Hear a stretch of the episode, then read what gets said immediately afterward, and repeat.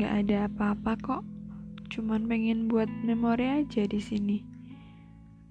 Katanya kenangan itu indah. Jadi, selamat mengenang.